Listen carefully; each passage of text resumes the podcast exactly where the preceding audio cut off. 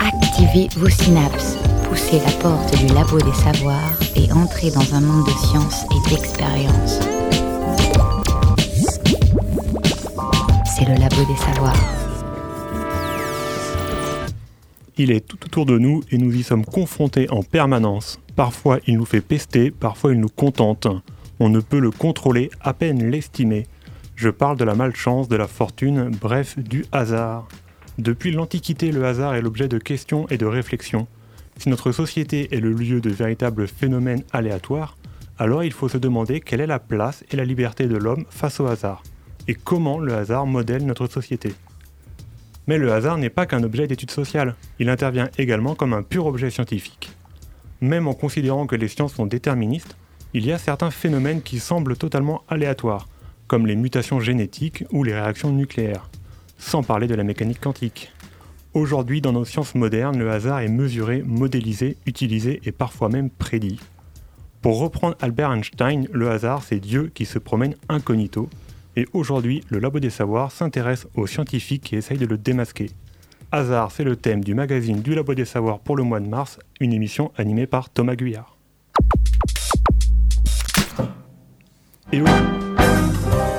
La vie est faite de hasard.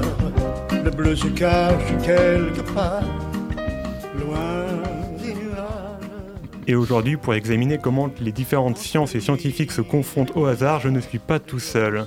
Camille, tu t'es intéressé à la philosophie et aux travaux de Spinoza, qui avait une vision bien différente de ses contemporains. Oui, bonjour Thomas, bonjour à tous. Et effectivement, je parlerai de ces. je- je- J'utiliserai en fait le hasard pour euh, introduire la, la philosophie de, de Spinoza. Tristan, toi, tu es, tu es allé voir du côté de la sociologie et la question des goûts et des couleurs. Mais pourtant, euh, c'est bien aléatoire tout ça. Eh bien, justement, on dit qu'en tout cas, les goûts et couleurs ne se discutent pas et je vais faire une entorse à ce dicton pour essayer d'établir quelques euh, vérités là-dessus. Guillaume, tu as regardé les travaux de Jacques Monod, un biologiste du XXe siècle confronté à une science de plus en plus probabiliste. Des hypnotiseurs associeront l'escargot à la délinquante, deux indigènes souffleront pour lancer la fonte au hangar, tu trinques à l'adultère en pleurant sans la moindre honte, le mari de Monica Bellucci n'atterrissait plus sur Dracula. Donc j'avais pensé faire une, une chronique avec un générateur de textes aléatoires, une chronique hasardeuse, mais non, on va parler de, de Jacques Monod, du hasard, de la nécessité euh, et de l'humanité face au hasard. Sophie, tu vas nous raconter que notre système politique, enfin que des systèmes politiques dans le monde utilisent des objets totalement aléatoires, c'est bien ça? Ouais, même si Franklin Roosevelt disait en politique, rien n'arrive par hasard, il n'en est pas moins que le tirage au sort en politique revient à la mode. Écoutez la recherche et ses chercheurs au Labo des Savoirs. Pour décrypter le hasard, nous accueillons aujourd'hui un chercheur du hasard, Frédéric Lavancier, bonjour. Bonjour. Vous êtes mathématicien au laboratoire de mathématiques Jean Leray à l'Université de Nantes et également à l'INRIA, l'Institut national de recherche en informatique et en automatique à Rennes. Alors, avant de commencer, il faut peut-être faire une clarification. On entend tous les jours parler de probabilité, de statistiques, dans les journaux, dans les sondages, mais quelle est la différence entre les deux termes, statistique et probabilité? Alors, les, probabilités, euh, ça va être une, science mathématique qui, étant donné quelques, axiomes, par exemple, on va, va partir du principe que la probabilité d'avoir pile vaut tant, probabilité d'avoir face vaut tant. À partir de ces quelques axiomes, on va essayer de déduire le plus de propriétés possibles. Donc, euh, si je fais 100 lancers, combien de piles je vais avoir en moyenne, combien de faces, etc. Alors que les statistiques vont essayer de faire la démarche inverse, étant donné des observations de piles de face, par exemple, on va essayer de retrouver la probabilité euh, initiale d'avoir pile, d'avoir face. Donc les probabilités, c'est pour quelque chose qui ne s'est pas encore produit, et les statistiques, c'est pour calculer des choses qui sont déjà produites. En quelque sorte, oui. Mm.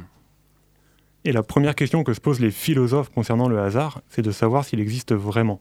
Pour Aristote et d'autres philosophes antiques, le hasard et la fortune existent de par la conception exceptionnelle de la nature.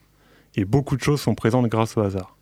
Mais d'autres philosophes font d'autres visions du hasard, voire remettent son existence en cause. Camille, tu as choisi de nous présenter l'exemple de Spinoza. Oui, absolument. Et tout d'abord, euh, rappelons qui, euh, qui était Spinoza et puis pourquoi il était euh, diabolisé de son, temps. Spinoza est un philosophe hollandais du XVIIe siècle. Il est issu de la communauté juive portugaise d'Amsterdam, une communauté dont il est finalement exclu à l'âge de 24 ans. Spinoza connaît en effet des relations très conflictuelles avec la religion. Dans sa jeunesse, il lit Descartes. Descartes, début XVIIe, était mathématicien et penseur rationaliste, entre autres. Alors que la philosophie scolastique, encore dominante dans les universités, consistait à lire et à interpréter les textes antiques et la Bible, Descartes plaçait en effet la pensée, et notamment le doute, comme le fondement premier de la connaissance. Cette influence cartésienne, ce rationalisme, se traduisent notamment chez Spinoza par des développements qui prennent la forme des théorèmes de géométrie. Les auditeurs connaissent bien les théorèmes de géométrie tels que Pythagore et Thalès, et c'est selon ce modèle que Spinoza s'efforce d'écrire sa philosophie morale, ce qui en rend la lecture assez sèche et même ardue, comme le dit l'auteur lui-même. Alors que nous dit Spinoza du, euh, du hasard? La question du hasard, je crois, fournit une porte d'entrée intéressante pour aborder la philosophie de Spinoza. Tout d'abord, de manière rhétorique, il oppose le hasard à l'idée répandue au XVIIe, selon laquelle tout ce qui se produit sur Terre serait le fruit de la volonté de Dieu.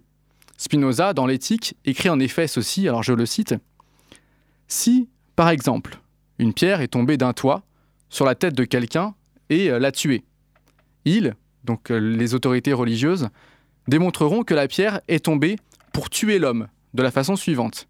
Donc l'Église dirait, ou les religieux diraient, si en effet elle n'est pas tombée à cette fin par la volonté de Dieu, comment tant de circonstances ont-elles pu concourir par hasard?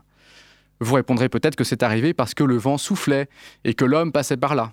Mais ils insisteront. Et donc ils diraient, pourquoi le vent soufflait-il à ce moment-là? Pourquoi l'homme passait-il par là à ce même moment? Si vous répondez de nouveau que le vent s'est levé parce que la veille, par un temps encore calme, la mer avait commencé à s'agiter et que l'homme avait été invité par un ami, ils insisteront de nouveau, car ils ne sont jamais à court de questions. Pourquoi donc la mer était-elle agitée? Pourquoi l'homme a-t-il été invité à ce moment-là? Et ils ne cesseront ainsi de vous interroger sur les causes des causes, jusqu'à ce que vous soyez réfugiés dans la volonté de Dieu, cet asile de l'ignorance. Hein, tout le monde connaît cette expression, c'est la volonté de Dieu. Asile de l'ignorance, donc selon Spinoza, qui conclut car ils savent que l'ignorance, une fois détruite, s'évanouit cet étonnement, leur unique moyen d'argumenter et de conserver leur autorité. Autrement dit, pour Spinoza, il n'y a pas un Dieu transcendant susceptible de diriger le monde depuis le ciel. Et donc, d'une certaine façon, Spinoza ne reconnaît pas tant le hasard qu'une impression de hasard. Ce qu'on appelle le hasard, ou le fruit du hasard, c'est ce, dont on, méconnaît les causes. En fait, tout ce qui se produit est la conséquence d'un enchaînement de causes plus ou moins complexes. Parfois, cet enchaînement causal est tellement complexe qu'il est impossible de le connaître, de le maîtriser. Prenons l'exemple des jeux de hasard. Vous allez au casino, qui n'existait pas au XVIIe siècle, et vous jouez à la roulette. Thomas, euh, tu, fais tourner la, roulette, la bille s'affole sur cette roulette, sautant de case en case. La case sur laquelle tombera et s'arrêtera finalement la bille ne bénéficie pas des faveurs d'un miracle, même si tu gagnes.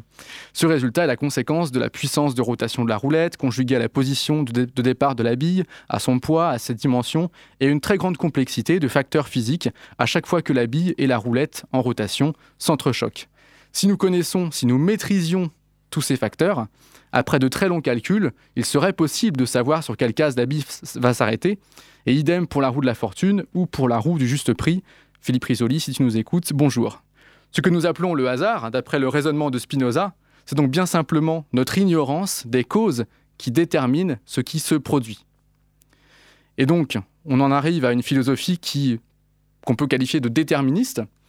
En réalité, pour Spinoza, tout est déterminé, depuis les différentes manifestations de la nature jusqu'à la pensée des hommes, tout résulte d'un enchaînement causal, aussi complexe soit-il.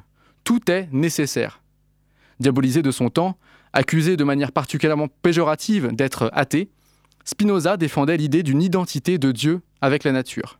Dieu est la nature. Et de ce constat fondamental découle l'idée d'un enchaînement nécessaire des causes. Il n'y a rien de contingent dans la nature, écrit le philosophe. Finalement, pour Spinoza, il n'existe pas de, de, véritable hasard au sens où nous l'entendons.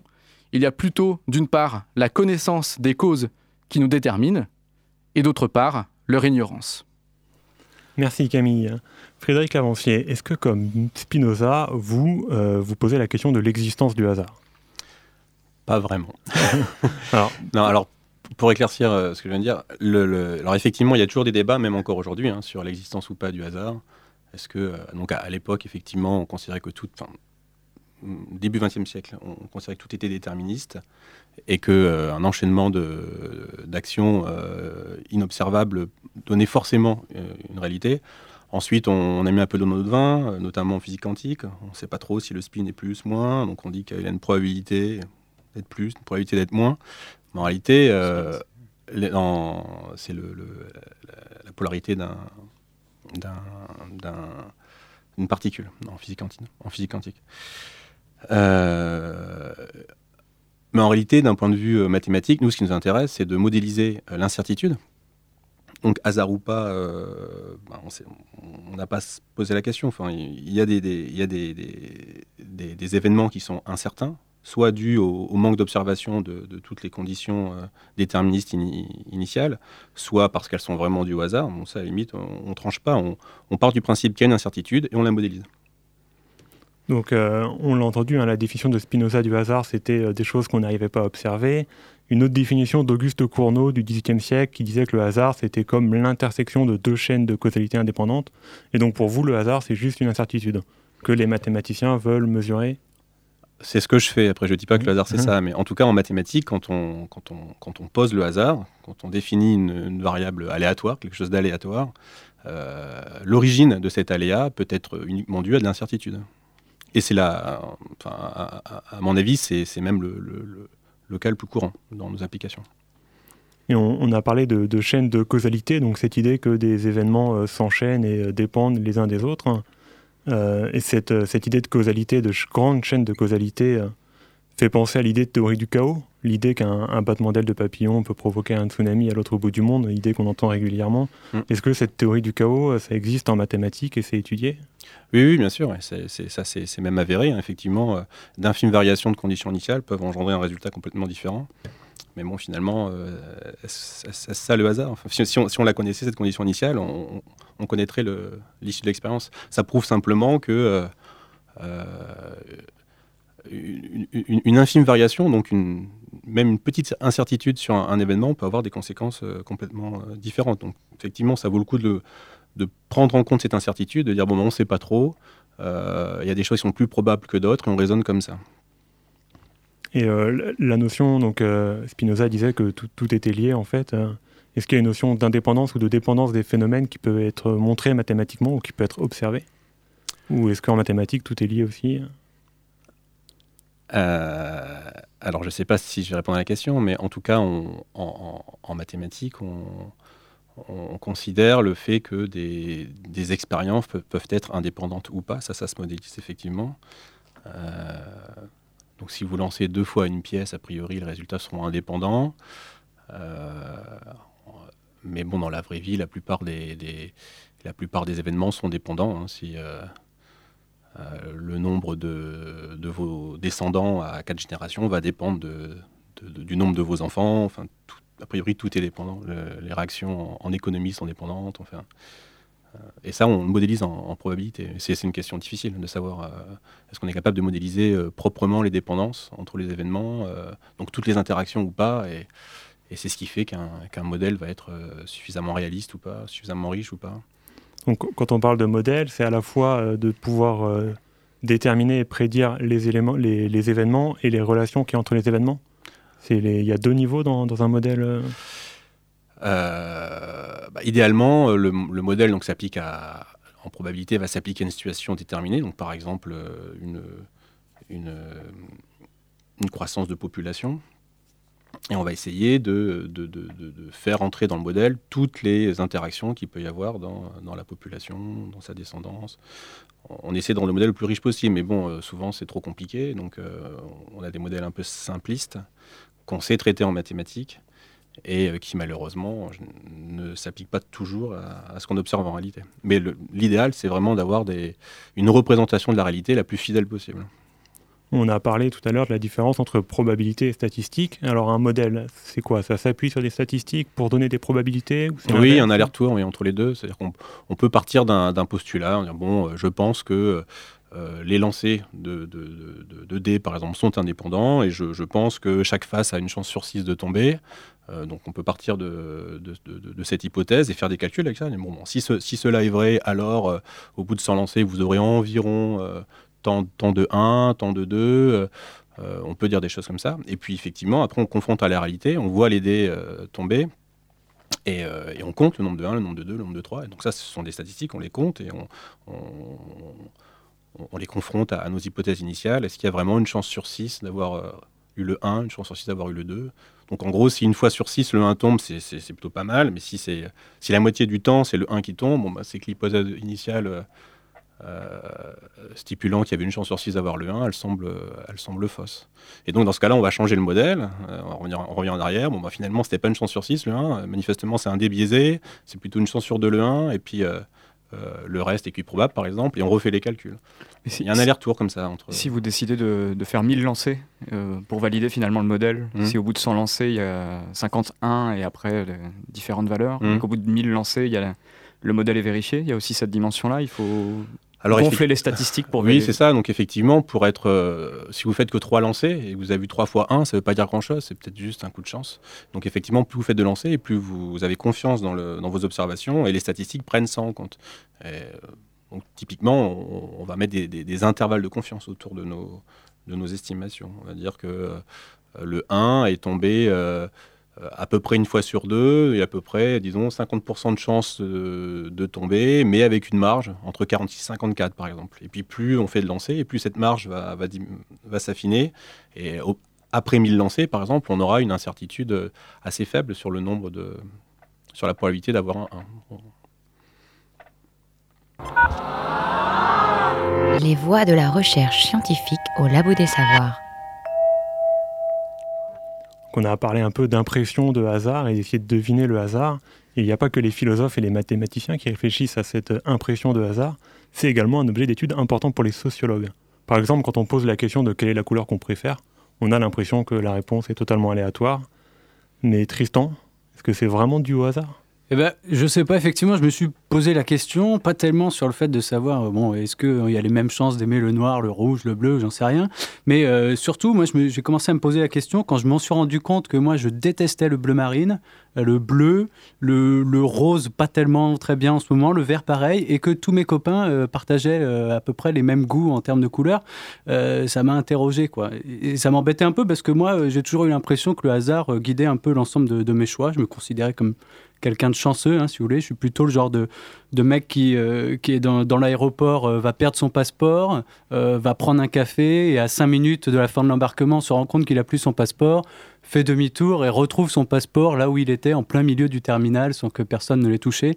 Voilà, ça c'est plutôt moi. Donc moi je pensais vraiment que la, chance existait de, de ce point de vue-là. Et puis euh, me suis aussi posé la question, c'est bizarre, moi je, fais des études en STAPS, c'est incroyable comment j'y suis arrivé, quoi, parce que je savais pas du tout ce que je voulais faire après le lycée. Et puis en fait je connaissais un, copain euh, qui, avait fait ça, mais j'avais rencontré ce copain parce que en fait euh, la sœur de la collègue de ma mère a voulu jouer au tennis euh, et elle était secrétaire euh, dans comment dire dans, dans un club qui n'était pas le, club de ma ville et, je- et j'en suis arrivé là et à la fin je fais les études en STAPS je suis hyper épanoui tout ça le hasard faisait bien les choses quoi j'étais hyper content Sauf que euh, finalement, euh, si le hasard c'est l'incertitude, hein, que- quelque chose que l'on ne peut pas prévoir, eh bien en fait on s'aperçoit qu'aucun des choix sociaux que nous faisons n'est le fruit du hasard. Et les sociologues, eux, s'attachent à le démontrer avec force. Donc ça m'a un peu embêté au départ.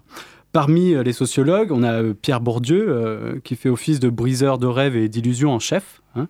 Et euh, donc très rapidement, euh, j'ai appris en, lisant Bourdieu que euh, mon parcours n'était pas du tout si hasardeux que ça, et qu'en réalité, je faisais même partie de milliers de cas de personnes qui avaient suivi exactement les, mêmes traces que moi. Alors c'était un peu embêtant, moi qui pensais être un peu exceptionnel, tout ça.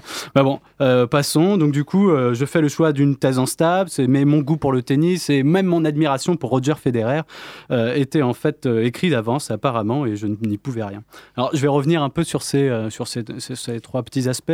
Euh, par exemple, le choix de la thèse en STAPS. Euh, comment dire, bon, bah, Bourdieu et, plusieurs de, ses copains hein, se sont appliqués à expliquer qu'il y avait une relation significative, si vous voulez, entre, euh, et déterminante hein, entre l'origine sociale et la réussite scolaire.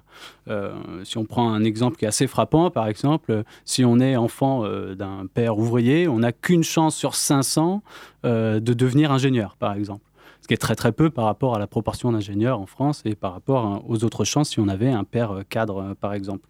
Donc ça, déjà, ça met un sacré coup à ceux qui défendent bon, les bienfaits de la méritocratie éventuellement et l'équité des, chances entre tous euh, liées au hasard.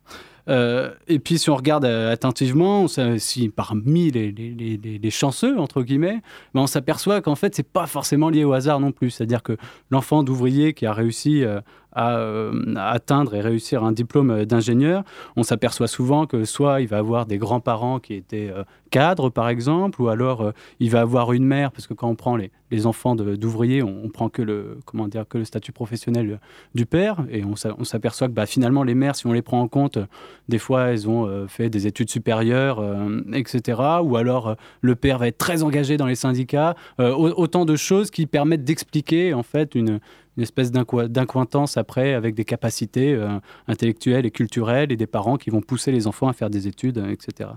Donc finalement, le hasard, pour revenir à ce qu'on disait tout à l'heure, euh, c'est pareil, c'est peut-être une méconnaissance des, causes qui permettent d'expliquer certains faits.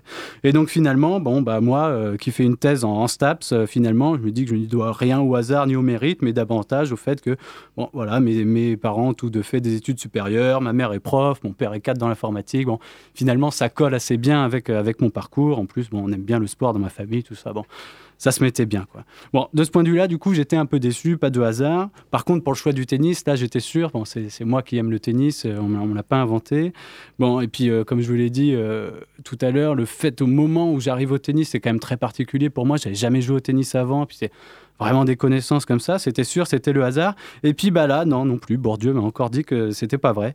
Euh, c'est pas du tout moi qui avais choisi ça, hein, globalement. Hein, J'avais toutes les chances de faire du tennis, notamment parce que ça correspondait tout à fait à ma trajectoire sociale. Hein. au début, moi, je faisais du foot, euh, par exemple. bon, le foot est plutôt un sport populaire hein, par excellence. Et puis, bah, on s'aperçoit que dans le cadre, enfin, il y a beaucoup de cas de personnes comme moi qui vont connaître une ascension sociale un petit peu, euh, on va dire, en tout cas une réussite euh, scolaire euh, supérieure à celle de leurs parents, qui peuvent commencer par bah, des, sports qui sont comment dire, représentatifs de la classe sociale de leurs parents, mais qui au fur et à mesure vont choisir des sports qui correspondent plus vers là où ils vont aller. Par exemple, passer du, foot, sport populaire et par équipe, au tennis, qui est un sport individuel avec l'idéologie du, self-made man derrière un petit peu, et puis bah, l'idée que c'est aussi un sport qui a une connotation euh, un peu, on va dire... Aristocratique. Voilà, exactement, aristocratique, ça le reste encore. Euh, bon, voilà, tout ça, on s'aperçoit que finalement, ah, ça, colle bien quand même avec cette trajectoire. Quoi. Et puis, alors, si jamais on regarde où tu fais du sport, parce que maintenant, bon, euh, faire du tennis, par exemple, c'est pas, bon, bah, lui fait du tennis, c'est un bourgeois, machin, lui fait du foot, bon, c'est fils d'ouvrier. Vous regardez où est-ce qu'on fait, parce qu'avec maintenant, avec le tennis, hein, pour 10 euros, on a une raquette, on peut jouer globalement. Mais si on regarde où est-ce qu'il joue, comment ils jouent. C'est la manière de jouer aussi très spécifique des, des, classes euh, euh, ouais, très distinctives. Euh, quelle tenue il arbore, etc. Bon, bah alors là, on a vraiment un pattern et on a quasiment plus de doute sur l'origine, des pratiquants. Donc de ce point de vue-là, je m'étais encore planté. J'étais un peu déçu, j'ai vrai encore, donc pas vraiment de, liberté. Après, je me suis dit bon bah quand même, mon joueur favori c'est Roger Federer là c'est le hasard ou en tout cas euh, c'est pas des comment dire des, des conditions sociales qui m'ont euh, imposé euh, ce choix-là. Et puis ben, en fait malheureusement là encore grosse plantade. en fait on s'aperçoit aussi que les, les, goûts d'une manière générale hein, qu'on peut avoir sont très déterminés socialement à chaque fois qu'on fait un choix social. Et quand on prend un Roger Federer qui est vraiment la, représentation de, l'élégance, du beau jeu, de, la suprématie, de, de l'intelligence sur la force, etc., par rapport à un Raphaël Nadal qui va être plutôt la, démonstration de la puissance, de la force physique, de l'abnégation, etc., eh bien, on a encore une opposition de, classe et malgré moi, ça m'embête bien, mais effectivement, je préfère Roger Federer à Raphaël Nadal, ce qui indique un petit peu, euh, comment dire, mon appartenance euh, sociale. Voilà, donc euh, tout ça pour dire que globalement, l'idée du, goût est typiquement bourgeoise, hein, puisqu'elle suppose la liberté absolue du choix, comme si euh, finalement on pouvait décider euh, sans contrainte aucune euh, de, nos, comment dire, de nos préférences, alors qu'il n'en est rien et que le hasard en sociologie, à chaque fois qu'on fait un choix social, n'a finalement que très peu de place. Et peut-être que c'est uniquement qu'on ne sait pas encore pourquoi on est déterminé. Voilà. Merci Tristan, on a entendu tout ton parcours. Frédéric Lavancier, en parlant de votre parcours à vous, comment vous êtes arrivé à, étudier le hasard parmi euh, toutes les disciplines de maths? Est-ce que c'était une vocation ou est-ce que c'est justement un hasard C'est Bourdieu qui m'a dit qu'il fallait que je fasse ça, donc j'ai fait ça. Euh, non, mais j'ai fait une école de, une école d'ingénieur en statistique, euh, l'ENSAI à Rennes, où on étudie les statistiques. Euh, effectivement, c'est un truc que j'aimais bien euh, avant. Enfin, j'ai fait une prépa, un truc comme un, un parcours assez standard. Et euh, puis bon, j'ai fait une thèse sur le sujet, euh, statistiques, probabilité, et voilà. On reste dans le thème des statistiques et on va écouter le morceau Statistique de The Left. I know you've been hurt You don't know nothing, man. By someone else. You don't know nothing about me, man. I can tell by the way man. Go ahead with that, man. you carry yourself. I gotta do what I gotta do, man. I, I, Yo. I got my middle finger up and it's nice and high. It's just me against the world and I'm down to ride on anybody who oppose and they claim they want it. I got the Ruger on my side if you think I'm fronting. I'll take you back a little bit so you can understand how the land of the free make this type of man. I got a coked out mom, alcoholic father who walked out when I was 10 like fuck it, why bother? So now my attitude is like fuck it, why bother? I stay blowed off the cush to even think of karma. Close bank rolls and hoes was the best slogan that I live by. Next to I got you open. I done gave up hope, so I start accepting that my life ain't shit without a Smith and Wesson. Cause when the sales get slow and the pockets empty, I'ma squeeze on a semi till the clip's empty. Just like Mr. Simpson, your boy's guilty. I'm the environmental product of this great country. Cause of that violence, I stay vibrant. I'm one of the last dudes you wanna see on that live tip. Either the grave or the sales, what I'm headed for. Cause based off of the statistics, I'm prepared for it. Either the grave or the sales, what I'm headed for. Cause based off of the statistics, I'm prepared for it. Fed up, to your system, shut up, you issue gun for with picnic balls. Poor people fed up, to your shut up, every day they get to. Poor people fed up, to your system, shut up, you issue gun with picnic balls. Poor people fed up, to your system, shut up, every day they get to. She was living in the city with the most geographical space, most abandoned buildings, murder cases, and annual rapes. Let go in the climate cold, highest unemployment. Try to swim instead of sink, but economy wasn't buoyant. Poignant observations of the chief of police, appointed by the mayor who betrayed you like content down on coin slips. Backdoor deals, cause the chief is on the board of the new prison and they grease his palms slicker than some ointment. Every life has got about as much a chance of surviving the circumstances. Guessing Joker's coin flip. Made an appointment and she met up with the welfare. Office tried to get a bit of Medicaid or healthcare. But they had her jumping through the hula hoops. To get some help as hard as trying to pull a tooth. Her heart, it wasn't bulletproof. Full of youth, but the stress was speeding up her age. And so kinda new wrinkles round the gray hair ratio. In the winter with over four feet up to her waist in snow. House in foreclosure, now she out with no place to go. So free your mind up. This is a reminder. The United States incarcerates more than they do in China. We only 5% of all the world's pop, but it's 25% of all the world's locked up. So I wonder how to break the cycle. Will it ever stop? If we see people in numbers and we make them check a box. System, shut up, you gun with balls. Poor people fed up, to your system, shut up, well every day they get to youth fed up. Poor people fed up, to your system. La science Toutes les sciences, au Labo des Savoirs.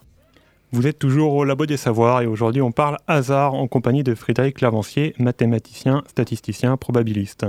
Jusqu'ici, on s'est concentré sur les sciences humaines et la place du hasard dans la société. Mais le hasard a également une place importante dans les sciences dites expérimentales. Néanmoins, cette importance est assez récente. Avant le XVIIe siècle, les sciences étaient vues comme quelque chose de certain. La nature était comme une machine bien huilée, chaque événement avait ses causes et le hasard n'entrait pas en jeu. Et c'est au XIXe siècle que les probabilités et le hasard ont pris une place prépondérante au sein des sciences, et plus particulièrement en biologie, et c'est donc d'un biologiste et d'un astrophysicien dont tu vas nous parler, Guillaume.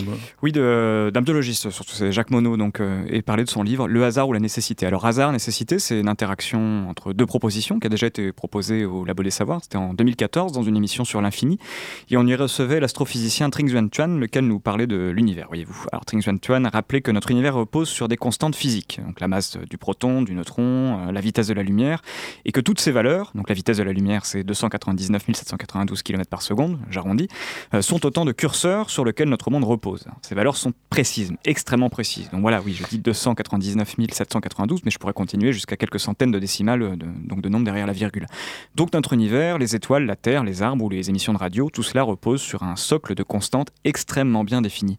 Changer une décimale, la, la 57e décimale de la masse du proton, et plus rien n'est possible, enfin plus rien de ce que nous co- connaissons en tout cas. Donc les galaxies ne peuvent pas se former, pas d'étoiles, pas de vie, pas d'arbres, pas d'émissions de radio, quel dommage. Mais donc quelle chance que tout cela soit possible, nous vivons dans un univers extrêmement bien réglé, de, de notre point de vue au moins. Alors tout cela est est-ce le fruit du hasard? Est-ce que cela est possible?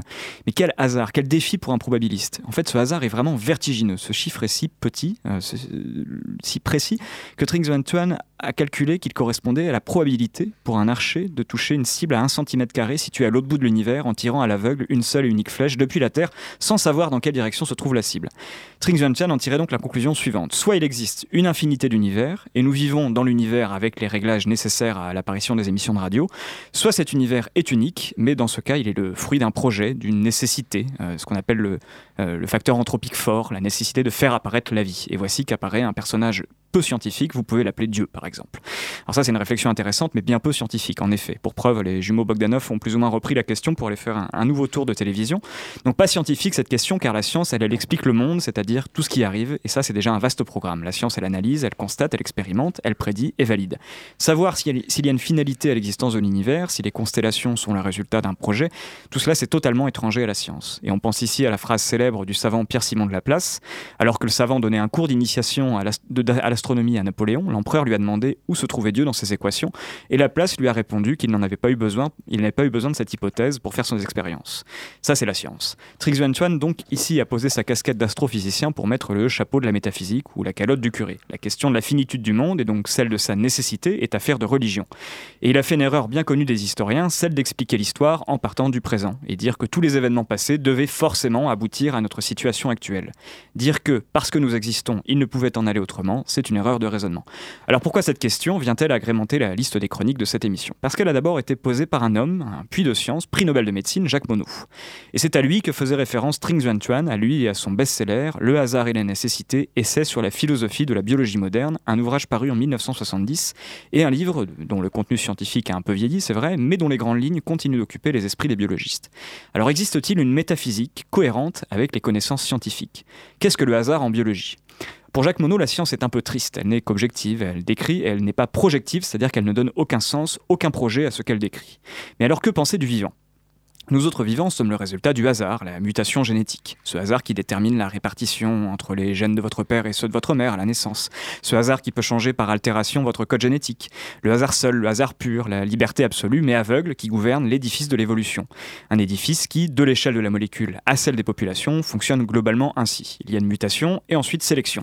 Les mutations pertinentes à la survie restent en place et se transmettent, les autres échouent. Et s'il y a un projet, une nécessité, c'est celle-ci, celle de la survie, projet universel des êtres vivants. Mais alors quel hasard? L'apparition de la vie est aussi probable que celle de retrouver un texte de Baudelaire en laissant un singe taper au hasard sur un clavier d'ordinateur. Impressionnant, c'est vrai, mais bon, après tout, pour un biologiste, nul besoin d'aller plus loin, ce n'est plus affaire de scientifique. Mais pour Jacques, Monod, cette explication est la bonne, l'explication de l'évolution. C'est la seule qui puisse prétendre à la scientificité, mais elle ne répond pas à une interrogation.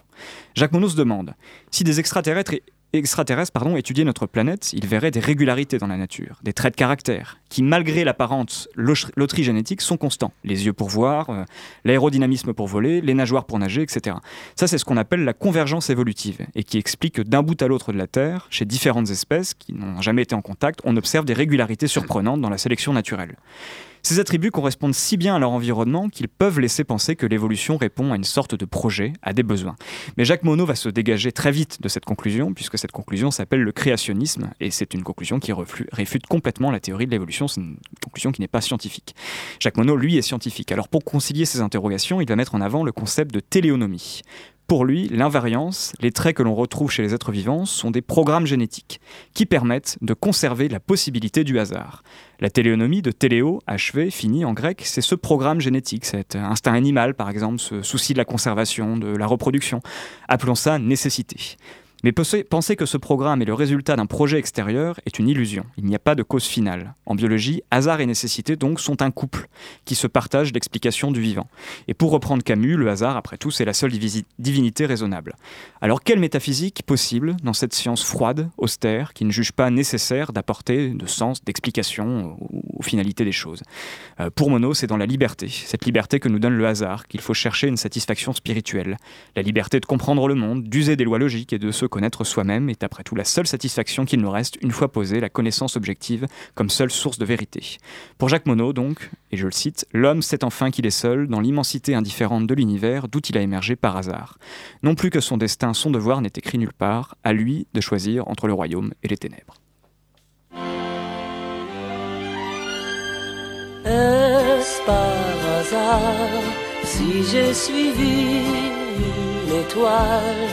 Qui m'a conduit cette nuit jusqu'ici où tu te trouves aussi Merci Guillaume. Frédéric Avancier, est-ce que comme Jacques Monod, vous pensez que le hasard nous rend libres? La question est un peu dure. hein. Euh, J'ai envie de dire oui. ouais. Bon, on a déjà un peu parlé de vos, de, de vos recherches et de vos, de vos méthodes de recherche euh, en première partie. On va, on va approfondir un petit peu maintenant. Co- comment un mathématicien euh, étudie le hasard en, en pratique? Qu'est-ce que vous faites tous les jours euh, qui vous confronte au hasard? Donc d'un point de vue euh, statistique, par exemple ou- Par exemple D'un point de vue statistique, on, a, on part d'observation. C'est le, c'est, le, c'est le point de départ. Et puis on essaie de, euh, de les représenter d'une façon ou d'une autre avec des lois de probabilité. Alors, ce n'est pas la seule façon de faire. On peut avoir les mêmes observations expliquées par des, des, des approches non aléatoires, des approches déterministes. Donc, l'exemple, un exemple précis, c'est la météo, par exemple. On peut très bien essayer d'expliquer euh, l'évolution de, de la météo euh, pour les, les heures qui viennent par des équations déterministes, et c'est ce qui est utilisé euh, couramment en Météo France, par exemple. On peut aussi essayer de, de, de faire entrer dans ces, dans ces équations de l'incertitude, et euh, donc d'utiliser des lois euh, de probabilité pour, euh, pour donner non pas une réponse, mais un ensemble de réponses probables pour ce qui va arriver, arriver demain, par exemple. Alors Oui. l'avantage de faire ça, c'est que euh, on peut, on peut calculer des risques. Euh, il, fera sûrement euh, le temps que les modèles déterministes prévoient, mais on peut dire qu'avec un risque non négligeable, il peut peut-être y avoir quelque chose de, une tempête par exemple qui, est- qui- qui- qui pourrait se produire, donc on peut s'en prémunir. Ça, ça- ça permet ça. Donc quand vous dites euh, faire rentrer une, de l'incertitude dans les équations, c'est remplacer un chiffre qui est fixe par euh, un chiffre dont la valeur peut changer? Oui, alors il y a plein de façons de faire. Euh, donc, la première chose, c'est déjà de, bien comprendre le phénomène pour savoir où on va faire entrer euh, cet aléa. Une façon de faire, effectivement, c'est dans les paramètres d'entrée, par exemple, de, du modèle, par exemple, la température, pour dire quelque chose de simple.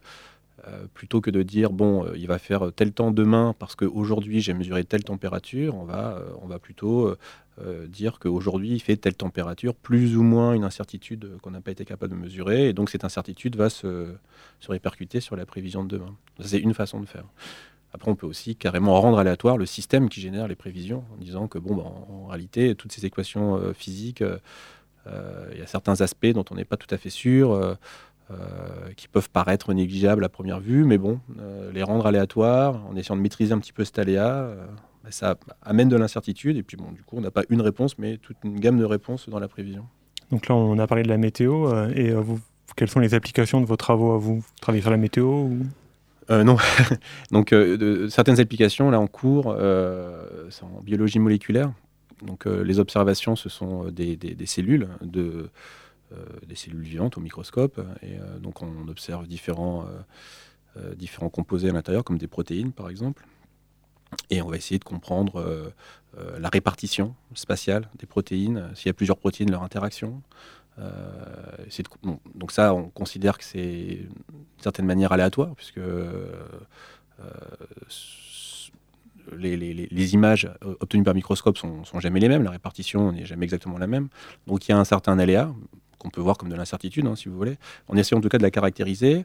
Et, euh, ensuite, euh, étant donné une cellule euh, dans laquelle on a fait une, mutation génétique, par exemple, on va essayer de voir la conséquence sur les choses que l'on observe. Donc, si, si on se rend compte que la répartition de telle ou telle protéine est complètement perturbée parce qu'on a changé tel gène, bon, ça nous donne des indications sur la fonction du gène en question. Euh. Et donc les perturbations sont euh, sont pas forcément évidentes à voir. Donc c'est- là où il est important d'avoir une modélisation assez fine de, la répartition spatiale euh, pour pour pouvoir détecter un- une, variation par rapport au comportement typique. Donc ça, ça commence d'abord par une observation au microscope, puis après on essaye de prédire les changements possibles de, la, de la molécule, donc c'est les probabilités. Alors avant de prédire les changements, on va dé- déjà essayer d'expliquer le cas standard, modéliser le cas standard. Donc euh, on, est content avec notre modèle lorsque bah, typiquement on est capable de simuler par exemple une répartition de protéines. Euh, Donc on a quelque chose qui ne dépend pas du, plus du tout de l'observation. Bon, euh, j'ai l'impression qu'avec telle, loi de probabilité, je suis capable de décrire assez bien les protéines. Mais regardez, quand je simule, ça ressemble effectivement à une répartition de protéines. Donc quand on a ce, type de, modèle, euh, on, a l'impression que ça colle à peu près à la réalité. Et donc après, on peut confronter des situations atypiques à, euh, à ce comportement euh, normal. Donc en fait, on essaie de définir ce qu'est le comportement normal d'un point de vue mathématique. Donc euh, c'est pas, pas facile ça. hein. Il y a des allers-retours, hein, on essaie. euh, et, euh, euh, et donc quand on a l'impression d'avoir un comportement, d'avoir bien modélisé le comportement normal d'un point de vue mathématique, donc par une loi de probabilité, on confronte des situations qu'on pense atypiques à ce comportement-là. Et en parlant de probablement, va- Euh, J'avais juste une question. Tout à l'heure, vous parliez de générer de l'aléatoire. Et au début de l'émission, on disait que finalement, le hasard, c'est juste un, un facteur d'incertitude. Comment on crée de l'aléatoire artificiellement? C'est quoi l'outil mathématique qui permet de générer de l'aléatoire? Il y a une équation, un algorithme? Ah Oui, alors c'est- pas, c'est pas évident effectivement. Donc une façon, euh, disons, euh, simple de le faire, ce serait d'avoir confiance en une pièce, par exemple. Vous, avez- vous savez que votre pièce est équilibrée. Bon, vous la- vous l'avez déjà lancée suffisamment de fois pour être à peu près euh, confiant que c'est une chance sur deux. Et vous lancez votre pièce. Donc ça déjà, ça génère des nombres euh, aléatoirement En- 0, 1. Quoi. en Pile en lançant un dé, je Vous crée du hasard, voilà, finalement. Voilà. Mais bon, il faut être, euh, faut être sûr de votre coup. Quoi. Il faut être sûr que votre dé est bien équilibré. Et si vous en êtes sûr, bon, ben, vous, avez, vous êtes déjà capable de créer des nombres, euh, bah, si c'est un dé, entre 1 et 6 de façon, euh, de façon euh, aléatoire. Et puis ensuite, euh, vous pouvez imaginer des transformations qui transforment ce 1, 6 en n'importe quel autre nombre. Voilà. Alors concrètement, euh, aujourd'hui, ça s'est fait par ordinateur, on s'amuse pas à je- jeter des dés. Et donc, il y a des algorithmes qui, qui, qui- qui créent de l'aléa, des algorithmes plus ou moins performants, et qui sont euh, en général basés sur des systèmes bah, qui ne sont pas aléatoires au départ, sur ces systèmes dynamiques, qui, qui reposent un peu sur la théorie du chaos, effectivement. On sait que c'est des systèmes euh, pour lesquels, lorsqu'on les fait tourner, euh, au bout d'un moment, on ne sait plus trop où on est. Et, et donc, bon, on considère qu'après un certain moment, euh, bah, le nombre qu'on obtient est, euh, est, euh, est aléatoire. Donc on appelle ça des nombres pseudo-aléatoires. C'est pas vraiment aléatoire, c'est pseudo-aléatoire.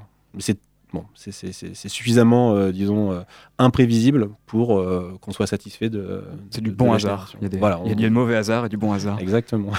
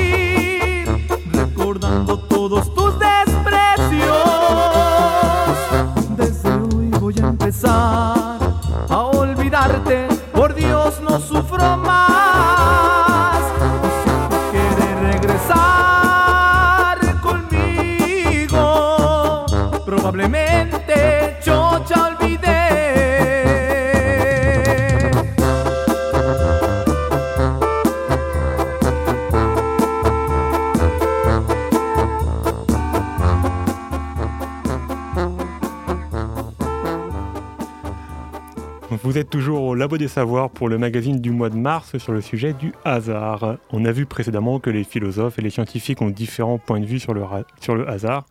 Mais aujourd'hui, une question importante dans notre société, c'est celle des prédictions.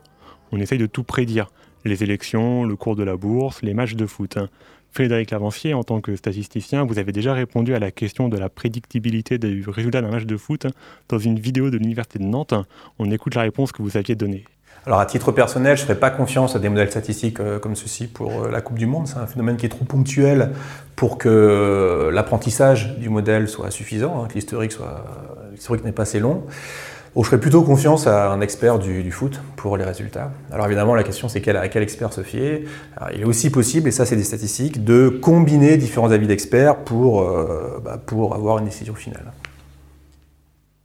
On l'a entendu, il est difficile de prédire, faute généralement de données suffisantes, mais la peur du hasard est socialement profondément ancrée dans nos esprits.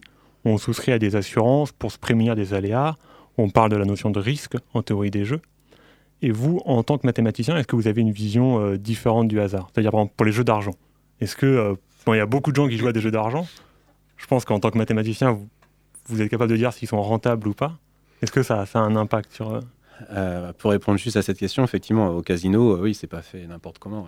Tout est fait pour que vous perdiez à long terme. Ça, c'est pas un secret. Euh, je pense que eux-mêmes l'admettent sans problème. Hein.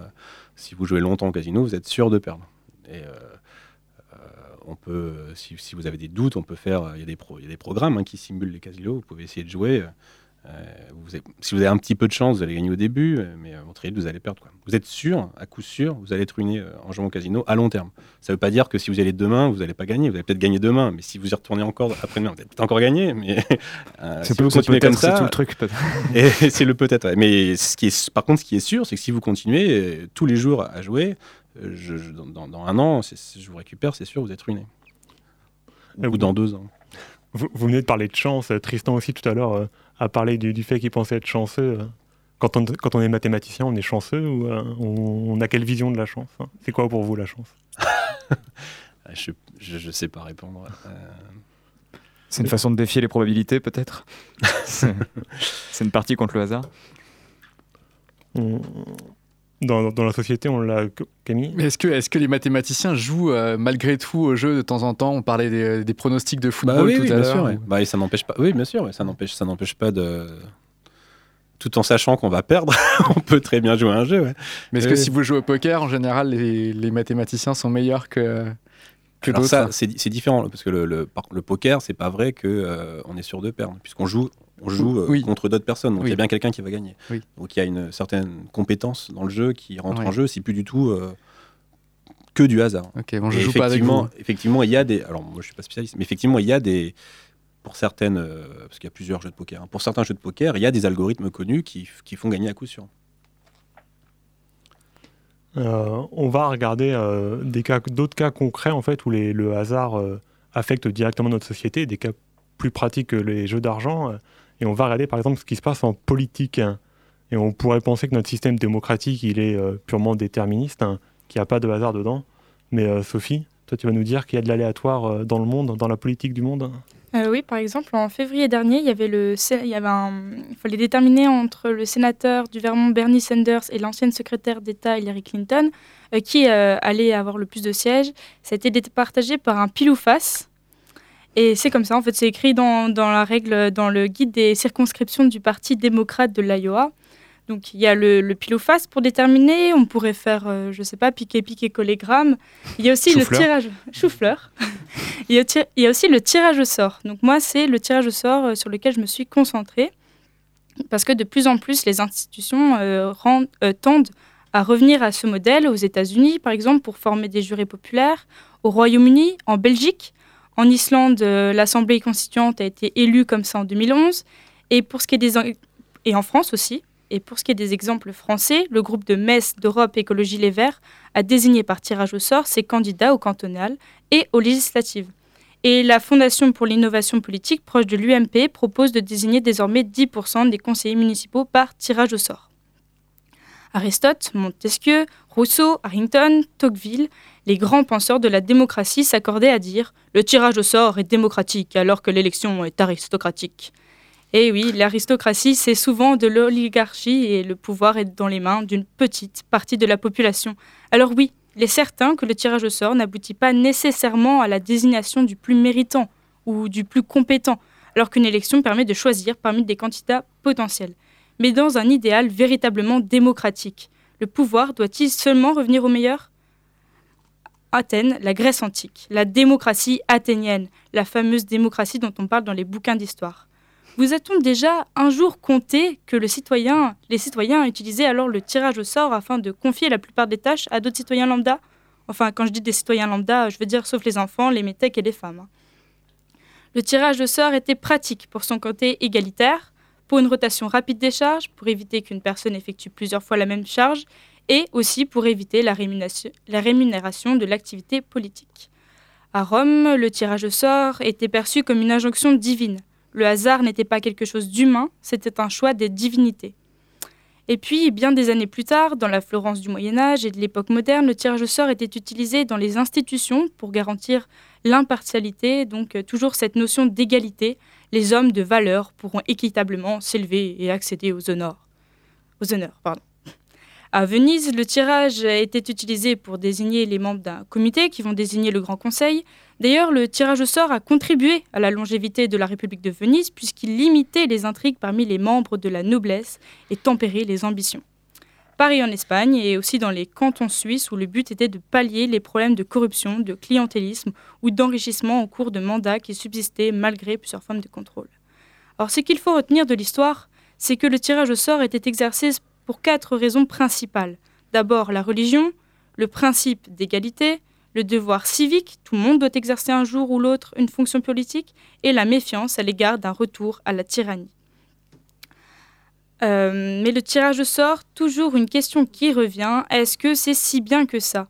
Alors j'ai pas vraiment de réponse, je vais pas y répondre dans cette chronique, mais euh, si ça vous intéresse, dans son livre La loterie à Babylone, Borges décrit un système de loterie poussé à son paroxysme. C'est une fiction qui se passe à l'époque de l'ancienne Babylone. Il y a une loterie plus que banale qui est mise en place, mais les lots deviennent de plus en plus importants. Le peuple en vient à tirer au sort qui sera condamné à mort, par exemple. Alors Borges présente alors, à partir de ce, ce qui était au départ une fiction, une réelle réflexion sur l'influence du hasard sur la vie. Donc voilà, pour finir cette chronique, je vous conseille vivement de lire ce livre. Merci Sophie. J'espère que la pièce qu'utilisent les Américains est bien équilibrée et qu'ils ont bien confiance en leur pièce.